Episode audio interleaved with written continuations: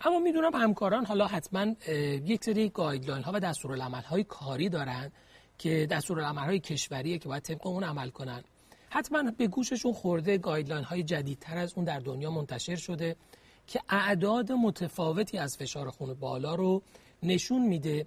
یادمون باشه که ممکنه در ظاهر تفاوت‌هایی در کلیت موضوع وجود داشته باشه، ولی تقریباً میشه گفت اکثر گایدلاین‌ها چون با هدف کاهش ریسک حوادث قلبی عروقی منتشر شدن، در بسیاری از موارد شبیه همدیگه هستن، علیرغم اینکه ممکنه در ظاهر تفاوت‌هایی رو با همدیگه داشته باشن. این تفاوت‌ها شاید تفاوت‌های ظاهری و در اعداد باشن، ولی در کل تفاوت‌های زیادی وجود نداره. اولین نقطه مشترک همه گایدلاین ها، چون از این قسمت تصمیم گرفتم شروع کنم، اینه که طبق تعریف همه گایدلاین های موجود، فشار خون نرمال اعداد سیستول کمتر از 120 و دیاستول کمتر از 80. پس زمانی که فرد اعدادی غیر از 120 روی 80 و پایین تر از اون رو داشته باشه، این باید به عنوان یک عدد غیر طبیعی در نظر گرفته بشه و وقتی به مرز 120 روی 80 میرسه، این زنگ خطریه برای خود بیمار و ما که به خاطر داشته باشیم که بیمار داره وارد از مرز فشار خون نرمال خارج میشه. اینجا ممکنه از مرز فشار خون نرمال خارج شدن در هر گایدلاینی یک اسم یا یک تعریفی داشته باشه، ولی واقعیتش اینه که در نهایت شاید برای 10 یا 20% افراد در روش درمانشون تفاوت ایجاد کنه که حالا من در ادامه این مورد رو هم خدمتتون خواهم گفت. پس اعداد فشار نرمال یعنی سیستول های کمتر از 120 و دیاستول های کمتر از 80 در همه گایدلاین ها. در گایدلاین های کشوری ما اعداد طبیعی همین اعداد هستند.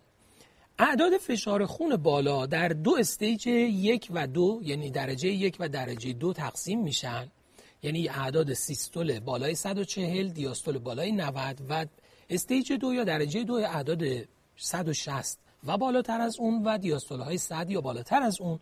بین این دو عدد یعنی بین مرحله یا درجه 1 و فشار خون طبیعی در گایدلاین کشور ما مرحله پیش فشار خون بالا نامگذاری شده که اعداد سیستول بین 120 تا 140 و دیاستول های 80 تا 89 رو داریم که من حالا گایدلاین های جدیدتر رو هم خدمتون عرض خواهم کرد.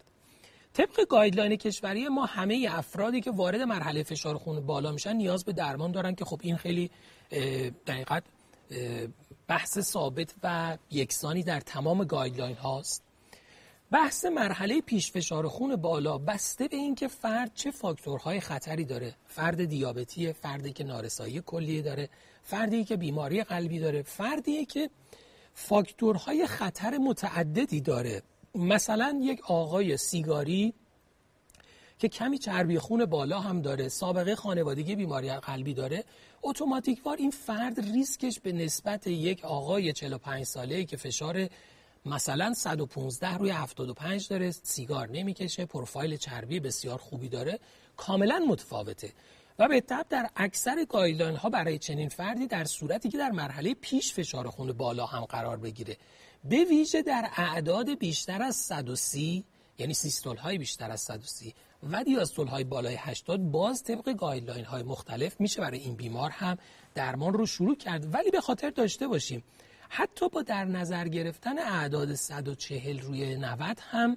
ما بخش زیادی از بیمارانمون هنوز درمان رو دریافت نکردن که اون گپ‌هایی که ملاحظه فرمودید گپ‌های بزرگی بودن و کنترل درمان حتی برای این جمعیت رسوندن این افراد به اهداف درمانی مد نظر کمک بسیار زیادی به در حقیقت پیشگیری از بروز بیماری‌های قلبی عروقی می‌کنه.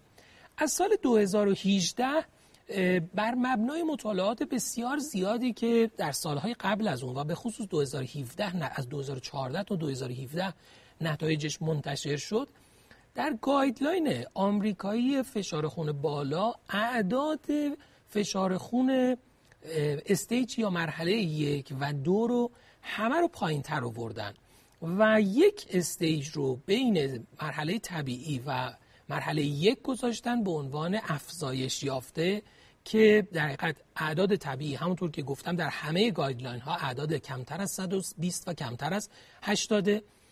فشار خون افزایش یافته در این گایدلاین جدید تعریف شد که حالا کمی شاید شبیه اون مرحله فشار خون، مرحله پیش فشار خون در گایدلاین کشوری ما باشه، ولی نکته‌ای که وجود داره اینجا فشار خون دیاستول همچنان باید در محدوده طبیعی باشه، ولی اعداد سیستول بین 120 تا 129 رو به عنوان فشار خون افزایش یافته تلقی کردن. این زیرگروهی هستن که به خصوص بیمارانی که دیابت دارن، نارسایی کلیه دارن یا بیمارانی که سابقه حوادث قلبی عروقی دارن، در صورتی که در این گروه قرار بگیرن با دقت بیشتری باید بررسی بشن و اوییدنس هایی که به طور مکرر منتشر میشه حتی اهمیت درمان فشار خون در این مرحله را تاکید داره.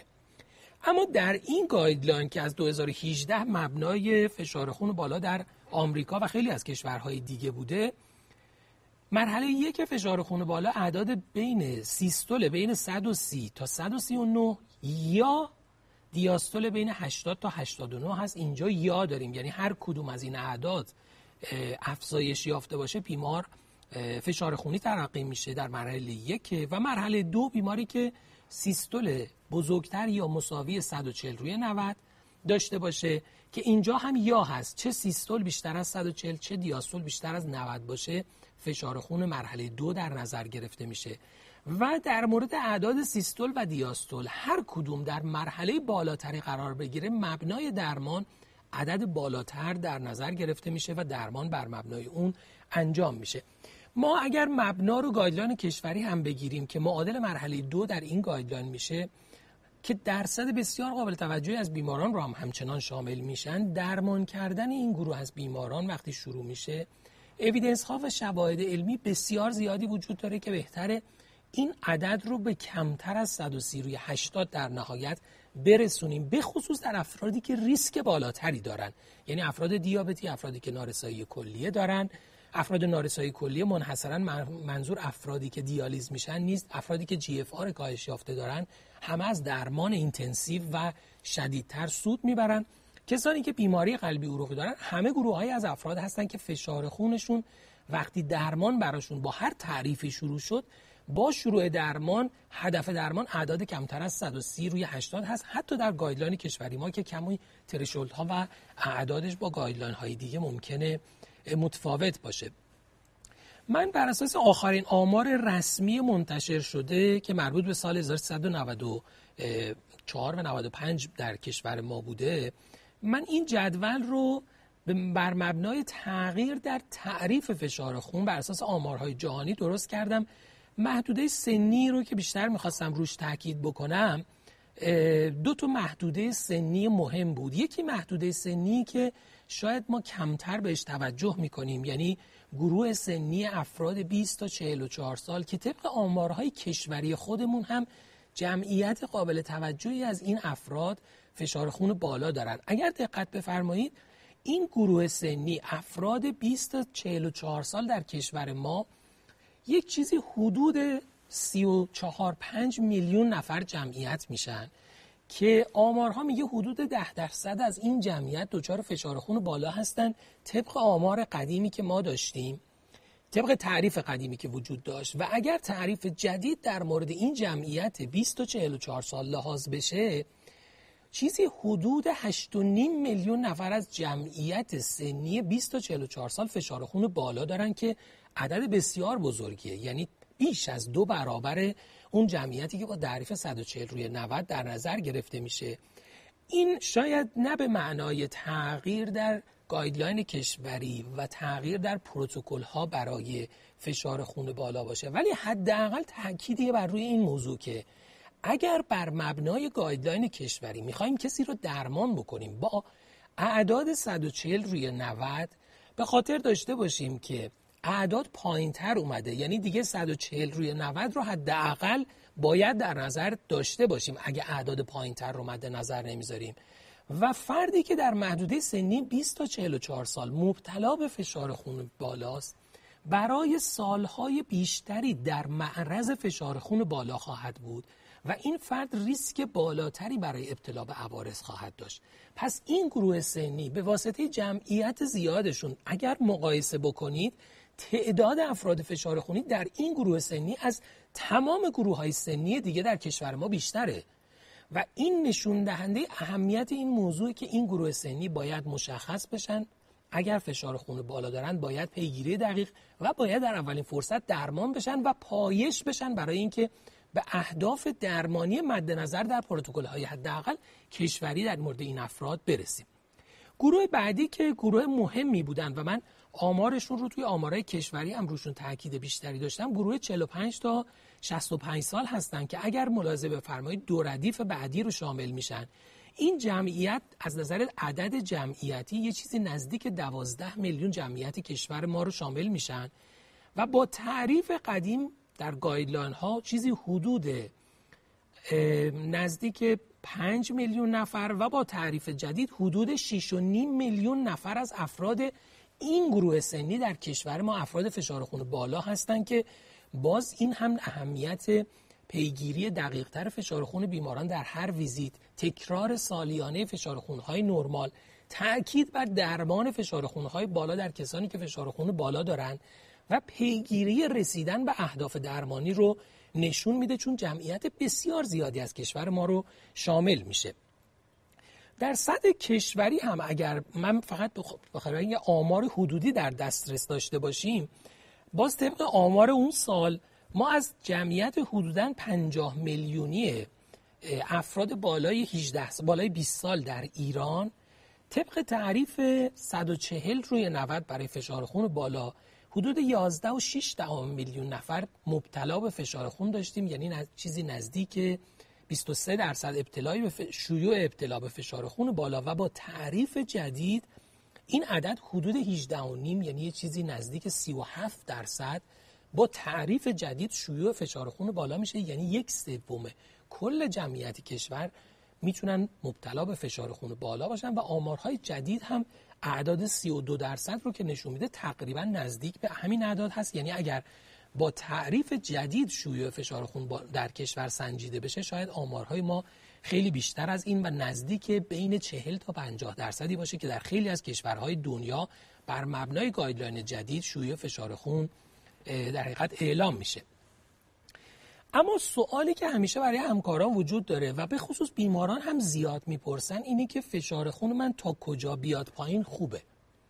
این سوالی که زیاد وجود داره. بعضن میبینید که بیماران با کاهش فشارشون حتی درمانشون هم قطع میکنن، میگن فشار خون من زیادی پایین اومد. این موضوع اخیراً بیشتر مورد توجه قرار گرفته، ببیشه به خاطر اینکه در حقیقت عدد تشخیص فشار خون از 140 روی 90 به 130 روی 80 کاهش پیدا کرد، این موضوع اهمیت بیشتری پیدا کرد.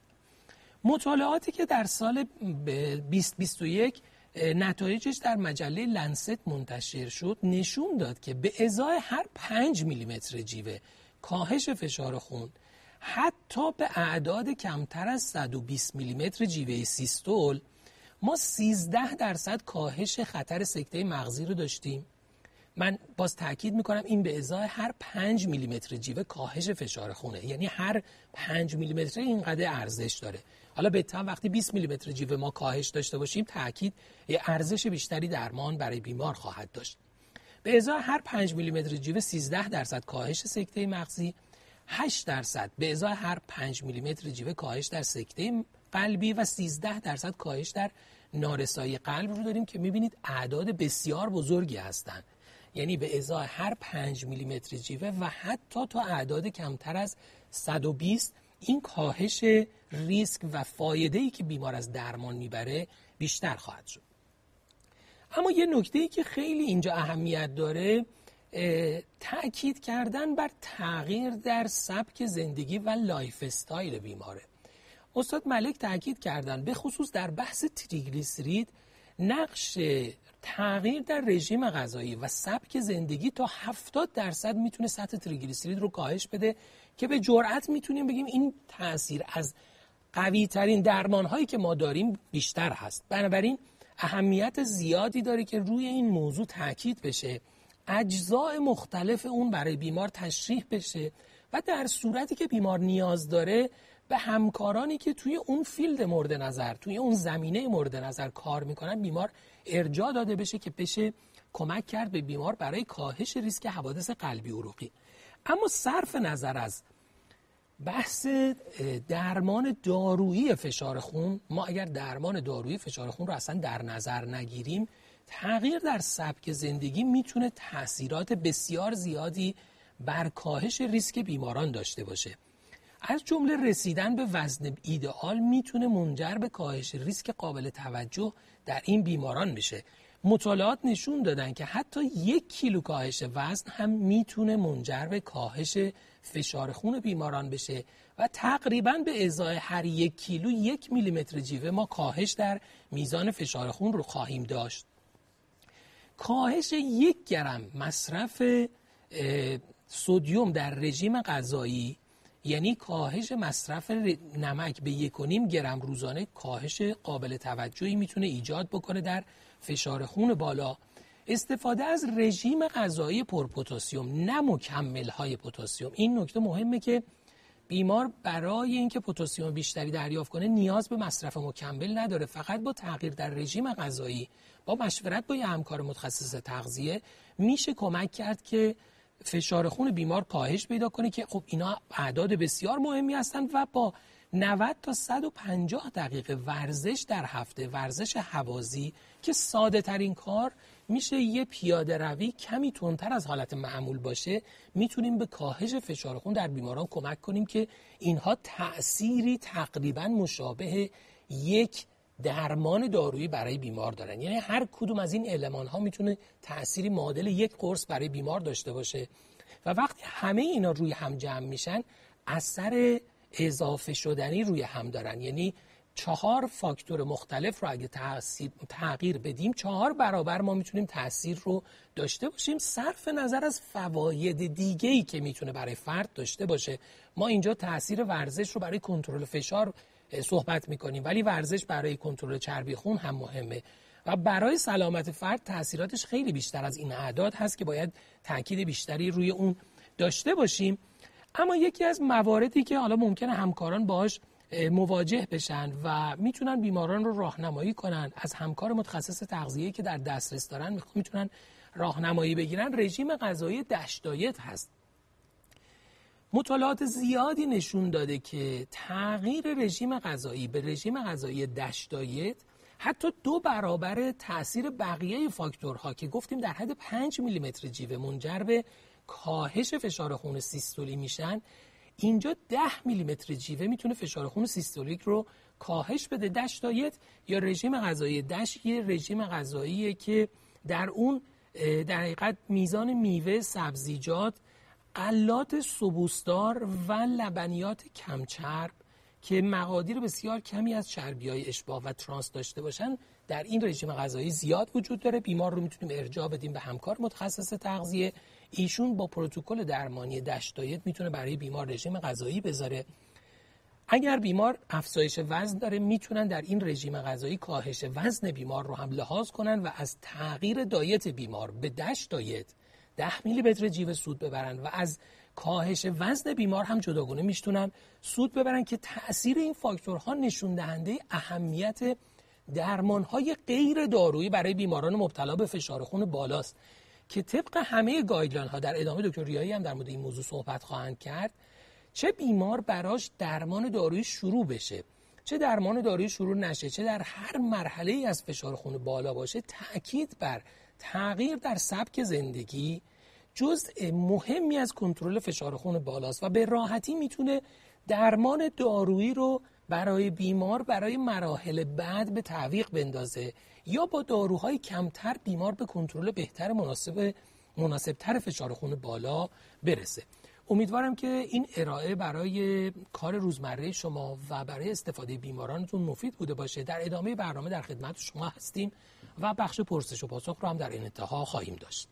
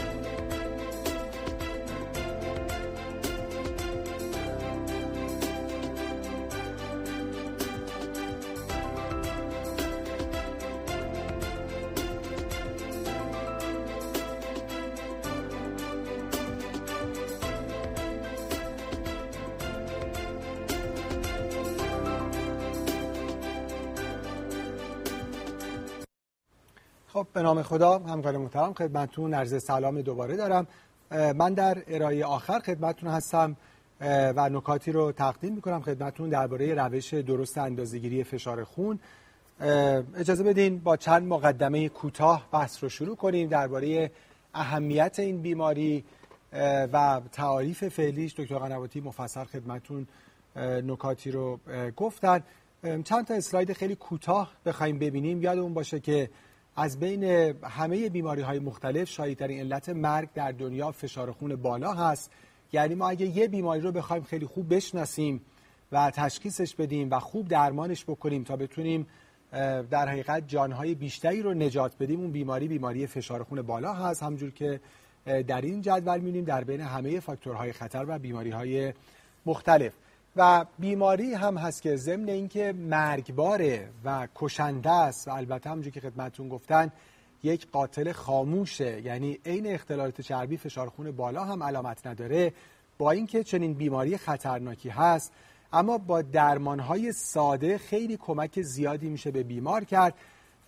هر 5 میلیمتر جیب فقط کاهش فشار خون سیستولیک میتونه 10% حوادث قلبی عروقی، 13% سکته مغزی، 7% بیماری‌های ایسکمیک قلبی، 14% نارسایی قلب و 5% هم کل مرگ‌های قلبی عروقی رو میتونه کم بکنه که خب می‌بینیم اینها خیلی اعداد قابل توجهی هستن.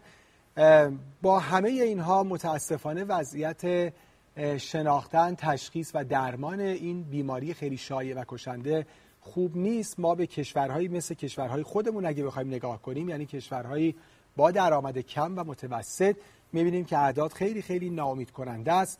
از بین همه افراد فقط بر اساس مطالعه‌ای که در لنست منتشر شده و 44 کشور با درآمد کم و متوسط رو بررسی کرده، فقط 73% اصلا یک بار فشار خونشون اندازه‌گیری شده. 30% بیمارانی که مبتلا به هایپرتنشن هستند، بیماری پرفشاری خون دارن، بیماریشون تشخیص داده شده. 29% از اونهایی که بعد درمان میگرفتن درمان گرفتن و نهایتاً فقط 10% فشار خونشون به صورت اپتیموم کنترل شده. این نشون میده که ما یه راه خیلی طولانی رو در پیش رو داریم. من در مقدمه‌ای که خدمتتون بودم مفصل درباره اهمیت کار تیمی صحبت کردم. اینجا فقط با یک اسلاید یک بار دیگه این اهمیت رو ببینیم. ما لغت ایلنس رو به معنی بیماری داریم که با آی شروع میشه. اگه این آی به معنی من رو با وی به معنی ما در حقیقت جابجا بکنیم به لغت ولنس میرسیم به معنی سلامتی. این اهمیت کار تیمی رو نشون میده. خب ما میخوایم راجع به اندازه‌گیری درست فشار خون صحبت کنیم. یادمون باشه که همیشه اندازه‌گیری درست مهمترین قدمه. ما برای اینکه بتونیم یک مشکل رو خیلی خوب بهش برسیم و بتونیم حلش بکنیم، اولین قدم اینه که اون مشکل رو خوب بتونیم اندازه‌گیری بکنیم و ببینیم که دقیقاً در چه وضعیتی هست. برای همین واقعیتش اینه که همونجوری که دکتر قنواتی هم گفتن، درمان بیماری فشار خون بالا خیلی کار سختی نیست. تکلیف تقریباً مشخصه. ما یه سری روش‌های غیر دارویی داریم که درباره‌اش صحبت کردن، تغییرات شیوه زندگی و یک سری هم درمان‌های دارویی که راستش اونام خیلی پیچیده نیست.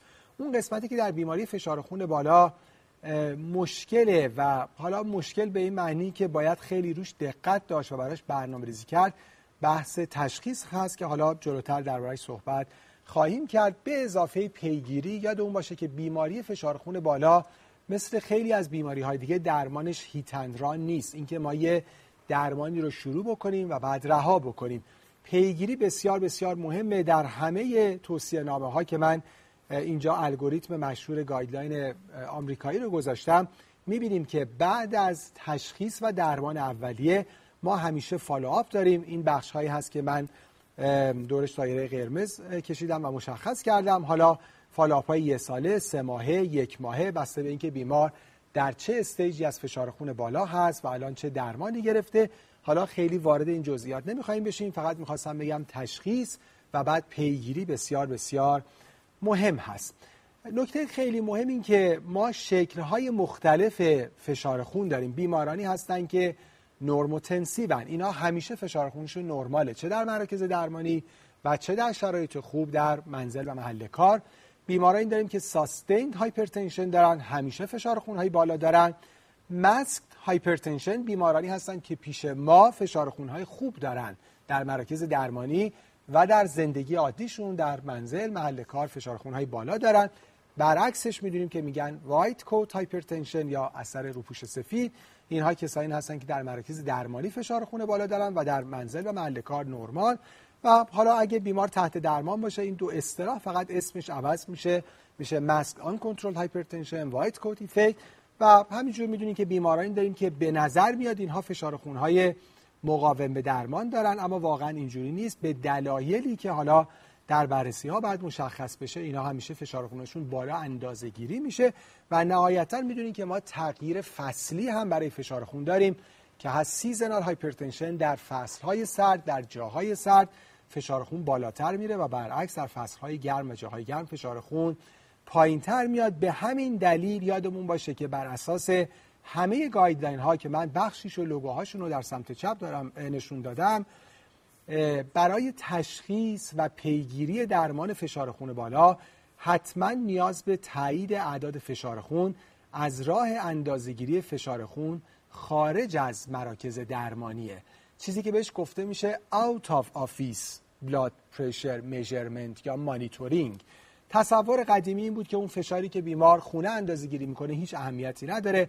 الان کاملا برعکس، اتفاقا فشار خون بیمار در زندگی عادیشه که اهمیت داره، که این رو با دو روش میشه اندازه‌گیری کرد. روش استاندارد هولتر فشار خون هست، همون که بهش گفته میشه امبولیتوری بلاد پرشر مانیتورینگ یا میجرمنت، که خب نیاز به دستگاه داره. به هر صورت دستگاه گرون هست، این خدمت برای خیلی از بیماران گرون هست. حتی در کشورهای پیشرفته هم بیشتر بیماران فشار خون بالا این امکان براشون فراهم نیست.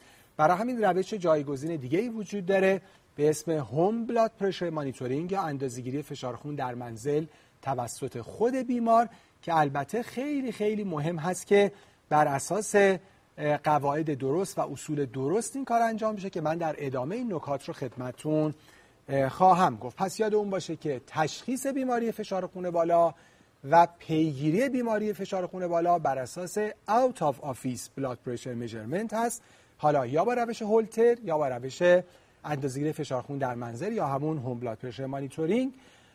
خب این یک کاریکاتور هست که حالا مثلا با یه روشی در این فشار خون اندازه‌گیری میشه و بیمارم خودش شک کرده که واقعا مطمئنی که همینجوری دارن فشار خون اندازه‌گیری میکنن. خب این یک کاریکاتوره، اما متاسفانه در خیلی از مراکز درمانی فشار خون داره اشتباه اندازه‌گیری میشه، نه اینجور کاریکاتوری، ولی به هر صورت دیگه خیلی هم فرقی نمیکنه. وقتی اشتباه اندازه‌گیری بشه اون اعداد دیگه ارزشی ندارن، نه برای تشخیص، نه برای درمان و نه برای پیگیری. من این جدول رو نذاشتم که الان با هم دیگه بخونیم. این جدول مربوط به نکات اندازه‌گیری فشار خون هست. خواستم نشون بدم که خیلی خیلی نکات زیادی داره. من این رو حالا باز کردم و در اسلایدها خدمتتون نشون خواهم داد. این جدول مفصلم نکات مربوط به اندازه‌گیری فشار خون در منزل هست. باز نمی‌خوایم اینا رو ریز با هم بخونیم، فقط خواستم در یه شمای کلی نشون بدم که چقدر نکات زیاد مهمی وجود داره. حالا من از اسلاید بعد که این نکات رو خدمتتون خواهم گفت، همونجور اولش، وسطش و بعد آخرش، هر کدوممون که میدونم داریم در مراکز درمانی مختلف کار میکنیم، یه بار ببینیم که ما واقعاً چقدر این نکات رو رعایت کردیم و این فشار خونهایی که ما از بیماران و مراجعین گرفتیم چقدرش ولید بوده، معتبر بوده و اصلاً قابل اعتنا بوده. خب نکته اول اینه که یاد اون باشه که دستگاهی که برای اندازه‌گیری فشار خون باید استفاده بشه حتما باید دستگاه اوسیلومتریک باشه، همونی که بهش گفته میشه دستگاه‌های الکترونیک یا دستگاه‌های دیجیتالی. خب باز ما به صورت سنتی تو ذهنمون هست که مثلا دستگاه‌های جیوه‌ای بهتره. واقعیتش اینه که دستگاه‌های حالا جیوه‌ای یا دستگاه‌های عقربه‌ای، اونایی که بر مبنای گوشی هست، اینا دیگه در گایدلاین‌ها توصیه نمیشه به خاطر اینتر ابزرور وریبیلیتی و اینترا ابزرور وریبیلیتی خیلی بالا. یعنی من اندازه بگیرم ممکنه یه عدد بگم، دکتر قنواتی اندازه بگیرن 5 دقیقه بعد یه عدد میگن، حتی من خودم هم اندازه بگیرم و بعد 5 دقیقه بعد دوباره از همون بیمار اندازه بگیرم ممکنه اعداد متفاوتی باشه، به جهت اینکه خب خیلی مبتنی بر در حقیقت گوش هست و بالاخره 5 تا این ور اون ور، اینکه ما با چه سرعتی کافو باد کنیم، با چه سرعتی کافو خالی کنیم، اونجا کلینیک چقدر سر و صدا باشه، آیا بیرون بیمارستان الان مثلا دارن یه کار عمرانی انجام میدن و همه اینا خب خیلی خیلی تاثیر داره. روی اندازه‌گیری فشار خون. برای همین استاندارد گایدلاین ها دستگاه‌های الکترونیک یا اوسیلومتریک هست، هم برای مرکز درمانی و هم برای بیمار در منزل. اما نکته مهم اینه که نه هر دستگاهی، همونجور که ما وقتی می‌خوایم بریم یه وسیله دیگه هم بخریم، هر چیزی، یه موبایل، یه ساعت، خیلی برای اون مهمه که اون دستگاه اصل باشه و حالا اگه از یه مثلا برند خاصی می‌خوایم بخریم حتما مطمئن باشیم که تقلبی نباشه، یا حالا اگه دستگاه خیلی دقیقی هست آیا چقدر دقیق داره این رو اندازه‌گیری می‌کنه. همه اینها درباره دستگاه اندازه‌گیری فشار خون خیلی خیلی مهمتر هست. برای همین هر دستگاهی که فروخته میشه لزوما دستگاه خوبی نیست، حتما باید دستگاه معتبر یا ولید باشه. اینکه ببینیم دستگاهی که می‌خوایم بخریم برای مرکز درمانیمون یا بیمار خودش می‌خواد بخره ما راهنماییش بکنیم آیا ولید هست یا نه، میتونیم به دو سایت مراجعه کنیم. این صفحه رو حالا میتونه اسکرین شات بکنین یا با موبایلتون عکس بگیرین، اگه با کامپیوتر دارین این برنامه رو دنبال میکنین. یکی سایت دبل اجوکیشنال تراست هست که تو گوگل بزنین خیلی راحت میاد، و یکی هم سایت استراید بی پی. و دستگاهی رو که میخواین تهیه بکنین اینجا میتونین چک بکنین. اینکه یه برندی لزوما همه انواعش هم ولید باشن اینطور نیست، هر برندی ممکنه که در حقیقت نوع‌های مختلفش بعضیاش ولید باشن و بعضیاشون نباشن. دستگاه حتما باید کالیبره باشه. برای همین باید از بیمار بخواین که در هر ویزیتی که پیش ما میاد، حالا تو فواصل 3 ماه، 6 ماه، 1 سال، حالا هر جوری که بر اساس استیج بیمار توصیه شده، حتما دستگاهشو بیاره و شما یه بار با دستگاه خودتون که البته شما دیگه چکش کردین که مال خودتون ولید باشه، ببینید درست باشه، و اگه درست نیست حتما به اون کمپانی سازنده مراجعه بکنن، به نمایندگیش، و دستگاه رو کالیبره بکنن. نکته بسیار مهم اینه که ما دستگاه‌های مچی داریم و دستگاه‌های بازویی. حتما باید از دستگاه بازویی استفاده کرد و دستگاه‌های مچی به اندازه کافی اعتبار برای اندازه‌گیری درست ندارن. نکته بسیار مهم بعد این که کافی که استفاده میشه باید کاف با سایز مناسب باشه. این بر اساس اون بلدری هست که توی کاف هست. اگه بعضی موقع کافتون خراب شده باشه، کنارش پاره شده باشه، می‌بینین که یه قسمت سیاه داره اون تو و اونه که داره بات میشه، و این بر اساس دوره بازو متفاوته. اگه فرد دوره بازوی خیلی کوچیکی داشته باشه و این کاف مجبور شه چند دور بپیچه، یا برعکس دوره بازوی بزرگی داشته باشه و این کاف خوب بسته نشه، خیلی موقع تو مرکز درمانی با دست نگهش می‌دارن و بعد مثلا باد می‌کنن، هم هی چند بار باز میشه، اونا هیچ ارزشی نداره. اگه برای دوره بازو کوچیک باشه فشار اوور استیمیت میشه و برعکس آندر استیمیت میشه اگه که برای دوره بازو خیلی بزرگ باشه. اینکه چه سایزی مناسبه، همه برندها اینو رعایت کردن و روی کافشون همونجور که میبینیم و من یه عکسم گذاشتم مشخص کردن که این کاف برای چه دوره بازویه. مثلا اینی که من گذاشتم برای مثلا دوره بازوی 32 تا 43 سانتی متر. حتما مریض بالاخره چون ممکنه سایز دوره بازوش متفاوت باشه اینو باید چک بکنه، و ما هم کاف‌های با سایزهای متفاوت در آفیس و کلینیک داشته باشیم و برای مریض‌های مختلف کاف مناسب استفاده کنیم. نکته بسیار مهم اینه که چه ما در مطب، کلینیک، بیمارستان و چه بیمار در منزلشون حتما باید در یک اتاق آرام باشه. بیمار صحبت نباید بکنن و بیمار هم نباید به صحبت‌های ما گوش بکنه و با وسایل الکترونیکی هم نباید کار کرد. این از این نظر اهمیت داره که در مطب، در کلینیک نباید اینجوری باشه که ما دستگاه فشار رو ببندیم و همزمان که حالا دکمه رو زدیم و اون داره فشار میگیره ما هم شروع کنیم شرح حال گرفتن. خب چطورین؟ درد سینه‌تون چطور شده؟ داروها رو میخورین یا نه؟ بیمار هم اکتیو نباید صحبت بکنه و همینجور اکتیو لیسنر هم نباید باشه. یعنی بگیم حالا شما صحبت نکن ولی حرفای مثلا منو گوش کن، یا مثلا همراهشون کنار نشسته داره مثلا شکایت بیمار رو میکنه که آره دکتر شما گفتی سیگار نکش ولی مثلا سیگار داره میکشه، حالا بیمارم ما گفتیم شما صحبت نکن و اون هی داره هرس میخوره و اون فشاری که ما اندازه‌گیری میکنیم دیگه هیچ ارزشی نداره. پس در یک اتاق آرام بدون صحبت کردن با بیمار، و بیمارم نباید گوش کنه، یا تو منزل مثلا حالا داره شبکه‌های اجتماعی چک میکنه و مثلا داره مثلا اعصابش خورد میشه یا داره هرس میخوره یا مثلا داره اخبار نگاه میکنه. اینا خیلی خیلی رو اندازه‌گیری فشار مهمه. حتما اتاق باید با دمای معتدل باشه. یادمون باشه که ما باید در کلینیک این رو رعایت بکنیم. اگه اتاق ما توی کلینیک، توی مطب خیلی گرمه، همه دارن خلاصه عرق میریزن، یا از اونور مثلا مسئله گرمایش ما روشن نیست، همه خیلی سردشونه، اون اعداد فشار ارزشی نداره. در منزل هم باید این نکات رو رعایت کرد. حتما قبل از اندازه‌گیری فشار خون بیمار باید 5 دقیقه استراحت کنه. تو منزل باید اینو به بیمار بگیم که حتما 5 دقیقه قبلش بشینن در مطب کلینیک و بیمارستان هم باید رعایت بشه. اینکه بیمار از راه میاد تو مطب و ما سریع مثلا میخوایم فشارشون رو بگیریم، اون فشار هیچ ارزشی نداره. نکته بعد این که حتما نیم ساعت قبلش سیگار نباید کشیده باشن، چای نباید خورده باشن و قهوه هم نباید میل کرده باشن. این به این معنی نیست که چای و قهوه در بیماران مبتلا به فشار خون بالا ممنوعه، نه اصلا ممنوع نیست. خب میدونیم کلا قهوه چیز خوبیه و مصرف مثلا 3 تا 4 فنجان در روز، حالا بر اساس مطالعات فعلی اصلا اثر محافظتی برای قلب داره، اما چون به صورت اکیوت فشار خون ممکنه ببره بالا، نیم ساعت قبلش چای قهوه نباید میل کرده باشن و سیگار هم نباید کشیده باشن. حتما باید با مثانه خالی باشه. بیمار اگه صبح فشارشون رو میگیرن حتما باید بعد از دستشویی باشه. ما هم باید در بیمارستان کلینیک امکان دستشویی رفتن رو برای بیمار فراهم کرده باشیم. بالاخره تو ترافیک شهرهای بزرگ مریض ممکنه 2 ساعت مثلا طول کشته تا از خونه‌اش راه افتاده، اینکه ما بگیم مثلا امکان نیست و اینا بعد فشار بخوایم بگیریم، اون فشار هیچ ارزشی نداره. صندلی که بیمار روش میشینن برای اندازه‌گیری فشار خون حتما باید تکیه‌گاه داشته باشه، یعنی اندازه‌گیری فشار خون روی تخت معاینه هیچ ارزشی نداره و صندلی هم باید یه جوری باشه که پاها حتما به زمین برسه.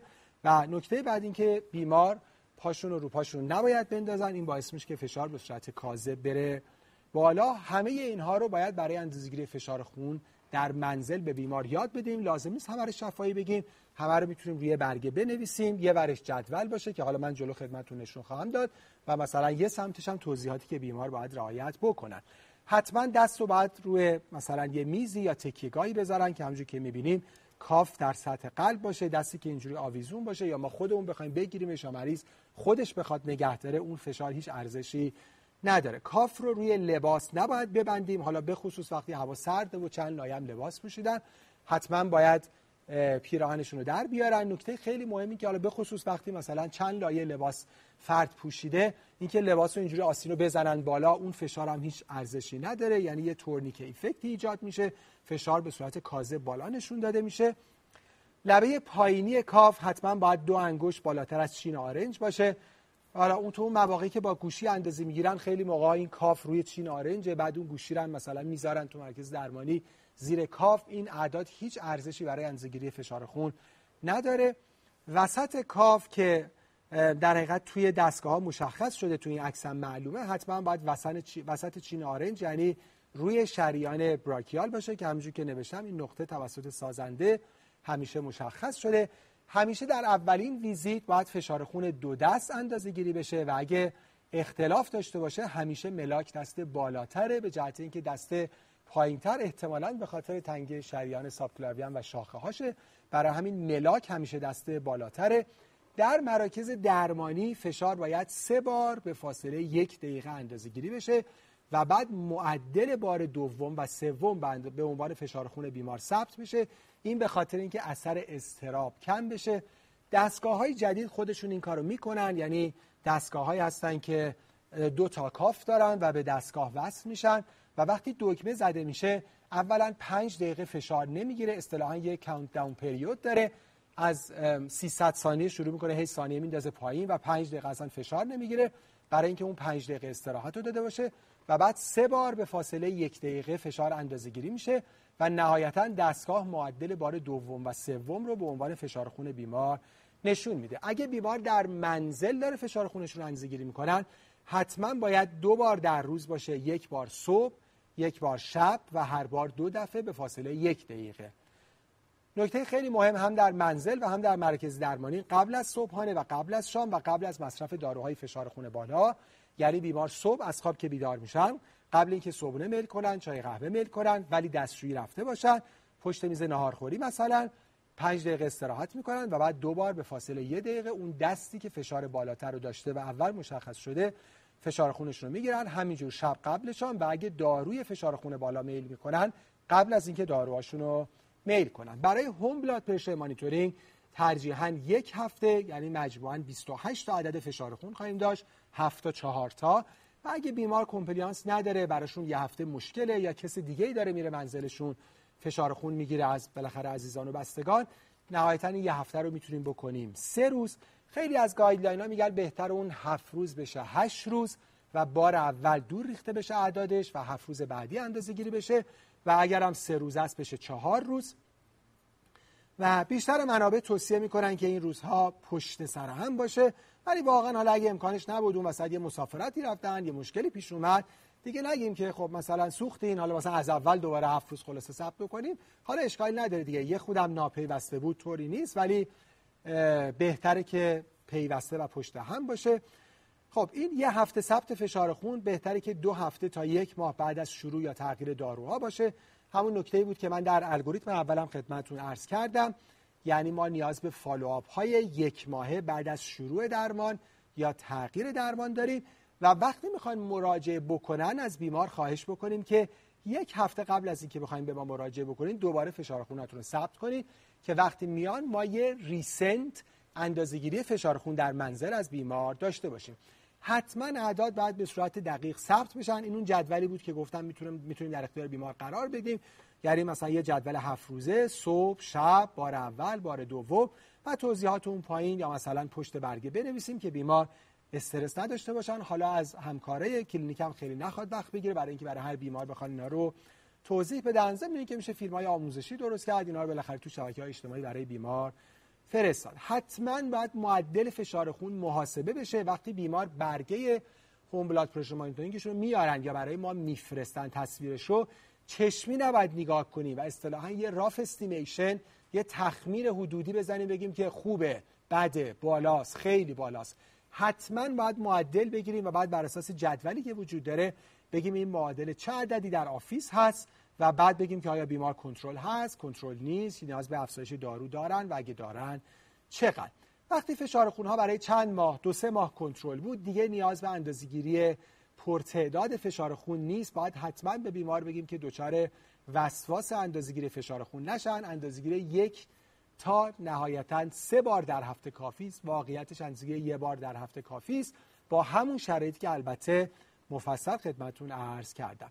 خب نکات تموم شد. در این تصویر من اون اول یه تصویر کاریکاتوری گذاشتم، ولی خب این یک تصویر واقعی از یه آفیس هست. ببینیم که همه کارهای اشتباه در یک قاب وجود داره. اولا معلومه که بالاخره یه چیزی حالا با هم گفتن و خندیدن، پس حرف زدن و شنیدن. نکته بعد این که رو صندلی نشستن که پاشون به زمین نرسیده، به نظرم تکیه‌گاه هم نداره، پاشون هم رو پاشون انداختن، دارن احتمالا یه قهوه یا چایی هم میخورن، دستشون هم تازه یکی گرفته یعنی روی سطحی نیست و دستگاهی هم که داره استفاده میشه دستگاه اوسیلومتریک نیست. اگه نگاه کنیم کنارشون هم یه سیگاری هست، حالا احتمالا قبلش هم سیگار کشیدن و جعبه سیگارشون هم اونجاست و حالا خطاهای دیگه‌ای که شما ممکنه دیده باشین، از جمله این که مثلا لباسشون هم همچنان تنشونه و در حقیقت اون کاف روی لباس بسته شده و خلاصه هرچی ما گفتیم در این تصویر رعایت نشده. آخرین اسلایدی که من خدمتتون دارم اندازه‌گیری فشار ارتواستاتیک هست. خیلی خیلی مهمه در افرادی که دچار علامت میشن با درمان بیماری فشار خون بالا، یعنی میگن دکتر ما سرگیجه پیدا کردیم، چشمون سیاهی میره، یه بار می‌خواستیم بخوریم زمین، یا در افرادی که مستعد هستن مثل افراد با سن بالا، افراد مبتلا به دیابت یا افرادی که بیماری‌های کلیوی دارن، حتما در ویزیت‌ها باید فشار ارتواستاتیک یا وضعیتی هم اندازه‌گیری بشه. بیمار 5 دقیقه دراز میکشه، فشار خونش اندازه‌گیری میشه، بلند میشن، حتما بیمار رو ساپورت میکنیم که وقت زمین نخورن و 1 دقیقه بعد فشار رو اندازه‌گیری میکنیم و بعد از 3 دقیقه دوباره و اعداد رو ثبت میکنیم. ارتواستاتیک هایپوتنشن در شرایطی که فشار سیستول 20 میلی متر جیوه یا بیشتر افت کنه، مثلا 140 بشه 120، یا اگه دیاستول 10 میلی متر جیوه یا بیشتر افت کنه، مثلا 90 بشه مثلا 75، و اگه اینا تغییری نکنه و ضربان قلب فقط افزایش پیدا بکنه، اگه 30 تا یا بیشتر افزایش بکنه، این هم بهش میگن پاتس یا پست ارتواستاتیک تاکیکاردیا سیندروم که یک وریانی از همون ارتواستاتیک هایپوتنشن هست که اینا سیگنیفیکانت هست و حتما باید بهش توجه بشه و ممکنه نیاز به توصیه‌های ساپورتیو یا بعضی موقعا تغییر بعضی از درمان‌های دارویی باشه. خیلی متشکرم. با این اسلاید اهمیت کار تیمی کار رو به پایان میرسونیم. این ارائه رو من به پایان میرسونم و هدف این جلسات که خب مطمئنم خیلی خیلی زیاد هم داره توسط گروه‌های مختلف برگزار میشه، برای این هست که همه تیم درمانی آگاهیشون نسبت به بیماری‌ها افزایش پیدا بکنه و این کیر کوردینیتد و هماهنگ نهایتاً بتونه به مراقبت بهتر بیماران منجر بشه. از توجهتون سپاسگزارم. ما یه استراحت 1-2 دقیقه‌ای با یک ویدیو خواهیم داشت و در 15 دقیقه پایانی سوالات رو خدمتتون پاسخ خواهیم داد. خیلی متشکرم.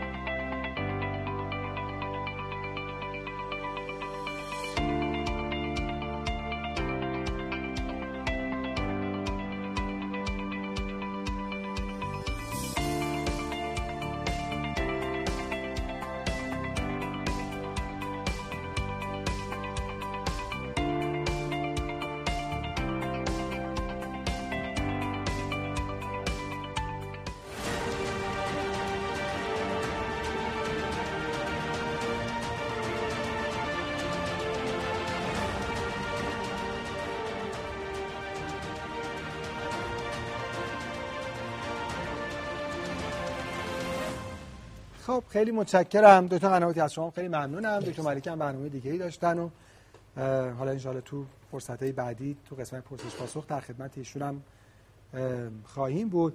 خیلی سوالا زیاده، ما حدود 15 تا 20 دقیقه فرصت داریم. من با عزتون سختاشو از شما میپرسم و آسوناشم حالا این وسط خودم جواب میدم که شما بتونین استراحت بکنین. یه سوالی که پرسیدن این که شام همیشه گفته میشه مثلا شام سبک جهت چک لیپید مصرف بشه، این چیز مهمیه یا خیر؟ میگه بعضی‌ها توصیه میکنن. ملک توضیح دادن خیر، اصلا بحث اعداد چربی خون در مورد کلسترول که بسیار تاثیر رژیم غذایی نزدیک بهش مختصره، چون عمده کلسترول رو کبد تولید میکنه و چیزی از مصرف نیست، یعنی 10% از مصرفی ما باشه. تو بحث لیپید هم که تأثیر داره، گایدلاین های جدید میگن بجز در اعداد خیلی بالا، یعنی بالای 400 که باید تکرار بشه، در غیر این صورت اهمیتی نداره، از این جهت که فقط تاکید باز باید بکنیم بر لایف استایل که خب باید انجام بشه.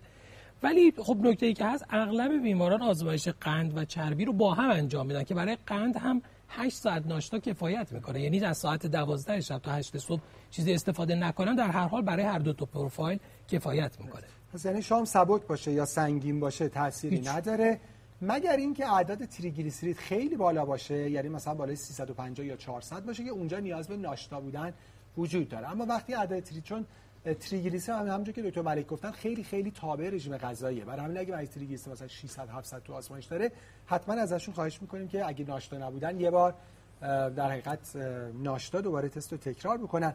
یه سوالی که همکاران پرسیدن، حالا خیلی در کاتگوری مطالبی که ما گفتیم نبود، ولی چون ضمن اینکه دکتر قنواتی الان بیش از 4000 نفر دارن آنلاین برنامه رو نگاه می‌کنن، همکاران پرستار، همکاران بهورز، همکارانی که در تیم‌های درمانی هستن، من به احترام همکارانی که هستن حالا سوالاتی که یه خود از این کاتگوری هایپرتنشن هم خارج هست پاسخ میدم. یه سوالی که پرسیدن، گفتن مثلا خانم 56 ساله‌ای هم با فشار 200/120 و مثلا یه فاصله زیادی با نزدیکترین مرکز درمانی داریم، با 3 تا لوزارتان مثلا 100 پایین نیومده، چیکار کنیم که مثلا مشکلی پیش نیاد؟ اینو اجازه بدید من خدمتتون بگم. ببینین یادتون باشه اینقدر زیاد از فشار خون‌های بالا نترسین. نمیگم که چیز بدی نیست یا مشکلی نداره، اما ما خیلی داریم ازش میترسیم، یعنی یه سایه شیر ترسناکی داریم میبینیم. اما اگه یه خود به قول دوستانی که خلاصه اینجا هستن این کلوزاپو برداریم و یه خود نما رو وایت کنیم، یعنی بعضی موقع یه گربه خیلی کوچولو اونجاست و مثلا یه خود سایه ترسناکی داره. ببینید فشار سیستول وقتی میره بالای 180 یا فشار دیاستول میره بالای 110، بله این بحران فشار خون بالاست یا هایپرتنشن کرایزیس. اما اگه بیمار علامتی باش نداره، علامت یعنی چی؟ یعنی مثلا خانم بارداری نیست که دچار مثلا تشنج شده یا سردردهای شدید شده، یا آقا یا خانومیه که دچار درد سینه شدید شده یا رفته تو ادمریه، دچار تنگی نفس‌های شدید شده، اینا علامته. اگه اینا رو داره این مریض اورژانسه، اصلا نیاز داره آی وی لاین بگیرین، از داروهای وریدی استفاده کنین که واردش نمیشیم. اما بیشتر بیماران اصلا در این دسته‌بندی نیستن، فقط به صورت اتفاقی فشارشون رو گرفتن، یا یه دعوایی کردن ناراحت شدن، یکی خبر بدی بهشون داده فشارشون رو گرفتن، سراسیمه میان خانه بهداشت یا کلینیک و میگه اوه فشار شد 190/110. بله علامت مرتبطی هم نداره، فقط عصبانیه، کلافه است، اضطراب شدید داره. این بیماران حتی نیاز به کاپتوپریل زیرزبانی، لوزارتان و هیچ چیزی ندارن، چه برسه به رگ گرفتن و فروزماید وریدی. تنها کاری که لازمه این که ازشون خواهش کنیم برن یه نیم ساعت یه ساعت دراز بکشن، استراحت کنن، نهایتا یه آرام بخش خوراکی، و مطمئن باشین که بیشتر این بیماران نیم ساعت یه ساعت بعد که فشارشون میگیرین از کریز خارج میشه. نهایتا هم اگه خارج نشود یه داروی کوتاه اثری مثل کاپتوپریل 25 نصف قرص زیر زبون، تا اینکه آف لیبله ولی اشکالی نداره، و بعد دوباره فشارشون انزه بگیرین و البته بعد ازشون خواهش کنین که در یک پیگیری نزدیک به پزشک، حالا پزشک مراجعه میکنه، همکار پزشک عمومی، متخصص داخلی، همکاری مراجعه بکنن که داروهاشون تنظیم بشه. این نکته مهم صحبت شما این بود که ایموشنال کریز و کریزهای احساسی و عاطفی رو با فشار خون قاطی نکنن. یه کوچولو اون بحث استرس کنترل بشه، احتمالاً ممکنه فشار نرمال نباشه ولی اون اندازه‌ای که افزایش دیدن رو نداشته باشه و بعد فشار خون رو درمان کنن، نه کریزهای احساسی رو. بله، خیلی متشکرم. بله، من حالا سوالا رو ببینم و تکراری‌هاش هم دارم میذارم کنار، سوالای غیر تکراری رو از خدمتتون بپرسم. گفتن دو تا بیماران مبتلا به دیابت که ناراحتی قلبی هم ندارن، آیا اینها معمولا نیاز به استاتین دارن؟ تقریبا همه استاتین با دوز بالا رو میخوان، یه گروه کمی استاتین با دوز مدریت میخوان. یعنی در هیچ حالتی بیمار دیابتی، حالا بحث ما عمدتاً تیپ دوه، چون تیپ یک خب یک کوچولو تفاوت داره، تو تیپ دو تقریبا همه نیاز دارن. اگه سنشون بالای 50 سال باشه، بیشتر از 10 سال از ابتلا به دیابتشون گذشته باشه، باید های اینتنسیتی باشه، یعنی آتورواستاتین 40 یا 80، روزواستاتین 20 یا 40. در غیر این صورت دوز کمترش رو، ولی در هیچ حالتی بیمار دیابتی بدون استاتین نداریم.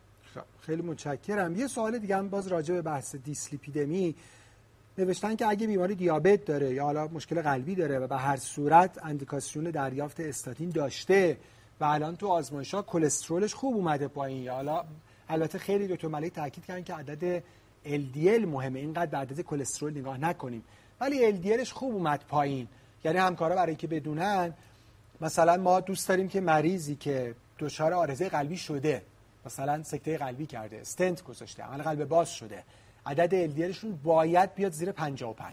حالا فرض کنیم مریض 40 میلی آتورواستاتین گرفته، الان یه آزمایش میارم میگه دکتر LDL هم شد 30، چیکار کنیم با استاتینش؟ مطالعات جدید نشون دادن تا اعداد LDL 15 هیچ مشکلی برای بیمار پیش نمیاد.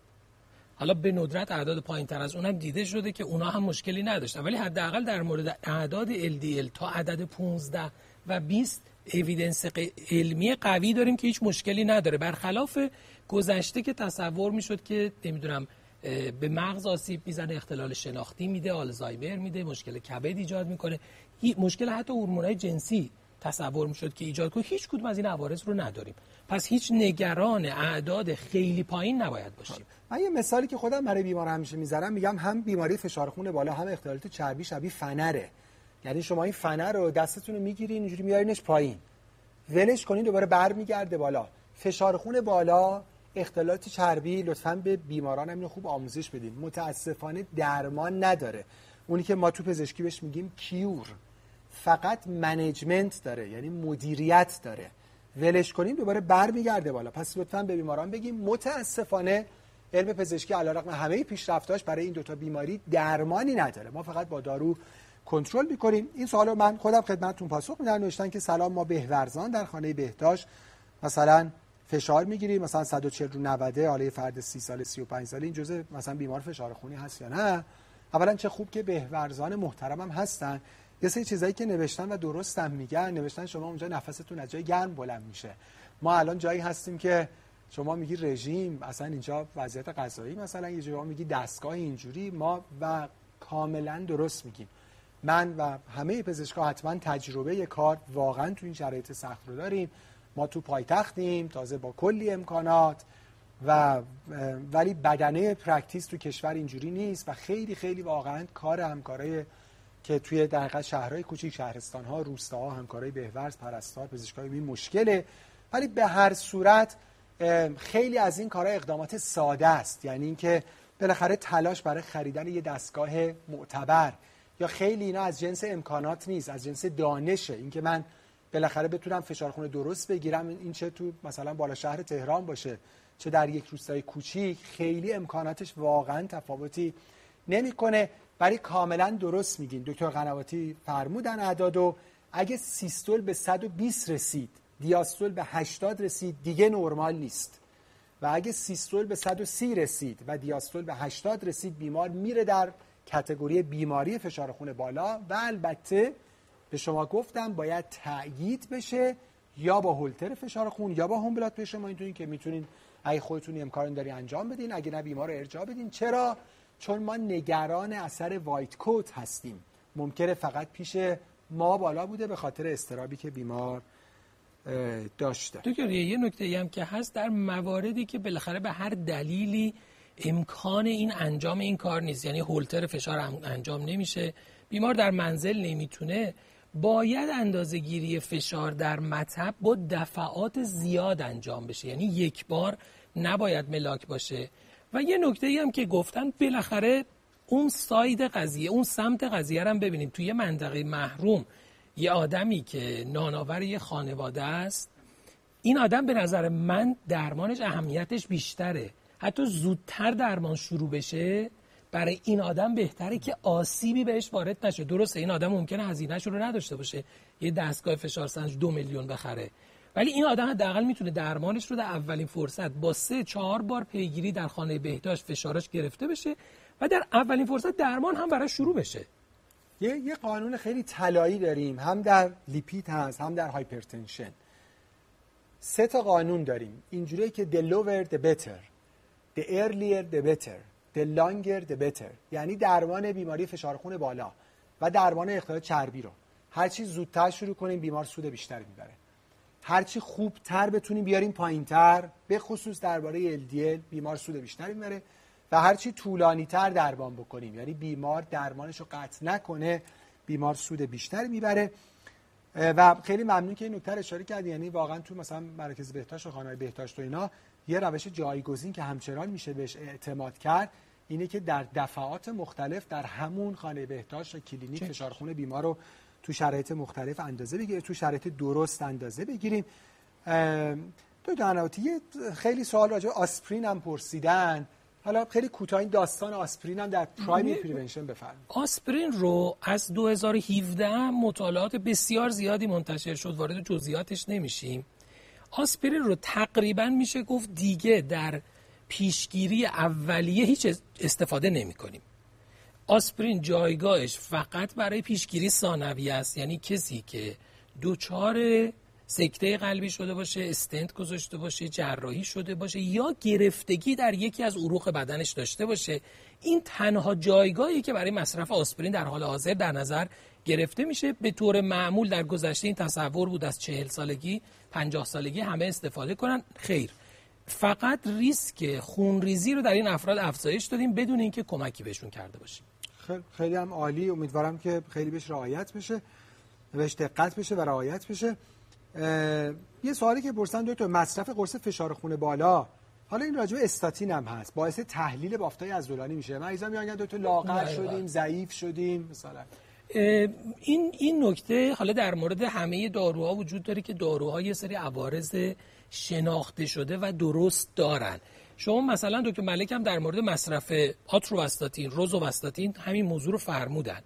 ببینید آتروواستاتین و روزوواستاتین در یه درصد بسیار کمی از مریضا ممکنه ضعف در عضلات بزرگ بدن ایجاد کنه، به خصوص عضلات بزرگ پاها. ولی این ضعف عضلات ارتباطی به درد زانو، به درد شست، درد مچ دست، درد مچ پا، انگشت پا، به هیچ کدوم از این موارد نداره. ولی متاسفانه بیماران به این دلایل الان داروها رو قطع میکنن. این تشخیصش هم به این سرعت و به این راحتی نیست، یعنی اگه لازم شد حتما یه نفر باید فرد رو ببینه، یک دوره قطع بشه، اگه بیمار بهبود پیدا کرد مجددا شروع بشه. اگر مجددا همون علائم در عضلات بزرگ پاها تکرار شد، اونجا میشه به فکر جایگزین کردن و نه قطع کردن دارو بود. در مورد داروهای فشار خون هم هر داروی فشار خونی یه سری عوارض قابل پیش بینی داره، ولی از جنس تحلیل عضلات هیچ کدوم نیستن، از جنس فراموشی، آسیب به کبد هم هیچ کدوم نیستن، یعنی این هنر نیست که یه دارو ساخته بشه که مثلا فشار رو بیاره پایین ولی عضلات از بین ببره، فشار رو بیاره پایین ولی مثلا منجر به زوال عقلی بشه.